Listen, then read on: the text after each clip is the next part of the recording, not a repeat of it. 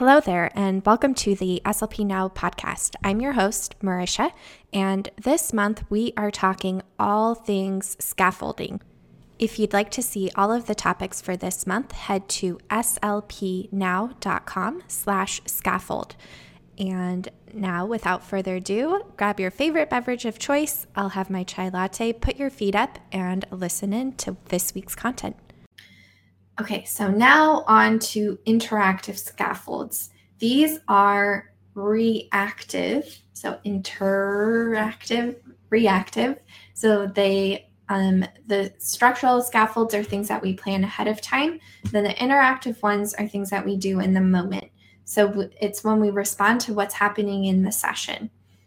And the cool thing is if we have the structural scaffolds in place, we'll have a lot more cognitive capacity, especially as a newer SLP. We'll have a lot more resources available to us to be reactive and provide those scaffolds in the moment, because we won't have to be worrying about the general structure. Like, that'll already be taken care of, and we can really focus on the students and providing them with what they need.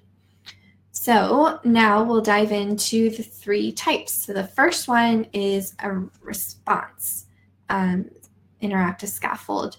So this is intended to facilitate students' responses.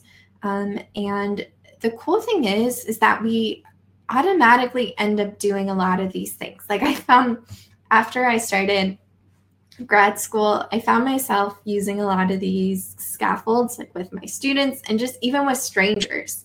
So with response facilitation, we want to encourage our students to provide a response as we work towards their goals.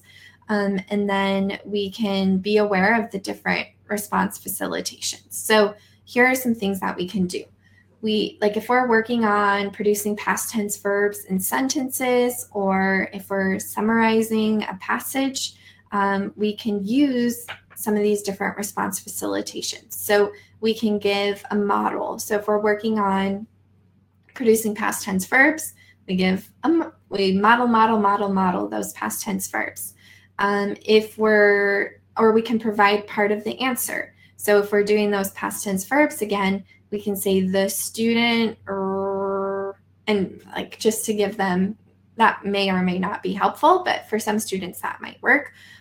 Or if we're creating a summary, I might give them visual choices which gives them part of the answer, or I might give them one of the answers and they have to find the other ones. We can ask leading questions. So if we're trying to fill in the summarizing organizer, and if it's a passage about, what do we have for this month? The history of, or conquering phobias. And if one of the statements on the organizer is rats are scary, one of the leading questions we can ask is, is that relevant, or does that have to do with the main idea? So that's just one example of something we could do. We could point to a visual. So we could point to the organizer. We can point to the visual that breaks down the skill if they're stuck on a certain step. And then we can also repeat and emphasize key points to lead the child toward the answer. So lots of options there. And like I said, I think these are all things that we kind of automatically do. But I think it's a helpful refresher too. If we are feeling stuck, we know how to do all of these things. So it's just a matter of being okay, I'm stuck. I'm going to try some of these things. Okay. So the next type is regulatory. So these are intended to maintain student engagement. If a student is not engaged, they will not be learning and they won't be making progress towards their goals. So some things that we can do are that we can review their goals. We can talk about just what they are and why they matter. That makes a huge difference. I used to struggle to keep students motivated. I can keep any kid motivated with a game for the most part, but I had a lot more success once I started like really talking about their goals and targeting their goals in meaningful context. Like, it's really cool to see how students step up when given that context. Some other things we can do are relate content to past knowledge. So this is something that we do a lot of in step one of the literacy-based therapy framework. But we can also do that if we're starting to lose them. We can kind of reel them in and talk about how it's related to something going on for them now. We can comment on student performance and giving like specific feedback. It can be incredibly helpful. And then just providing redirection. So if they're like looking off or if they're starting to fall asleep, we could just redirect that behavior. And this is a really great opportunity to incorporate some growth mindset. I've seen that work really well for my students too, especially because a lot of our students really struggle in the classroom, like especially in the older grades. School's not easy for them because of their speech and language delays. And they have to work extra hard for to be able to even just keep up. So I think praising their effort is incredibly meaningful, because that'll, like, I've seen some students with really great growth mindset, and it's just amazing to see what they can accomplish. And if we can share that with our students, that is like just super amazing. Okay, so the last type of interactive scaffolding is linguistic. So this is intended to encourage concept accuracy.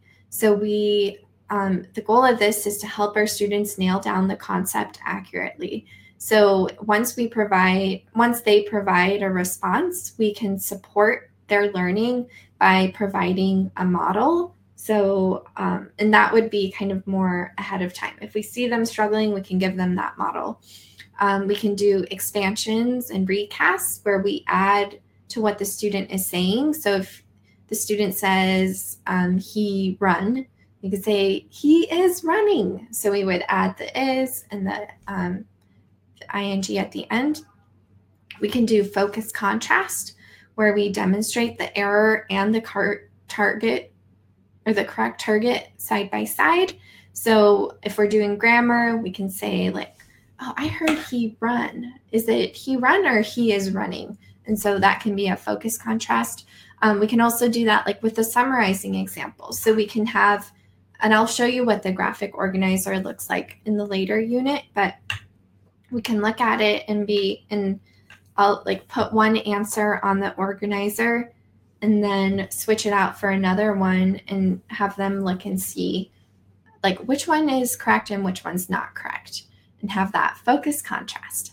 And then we can also do vertical structuring, where we ask a student to provide more information and then combine the responses to reach the target.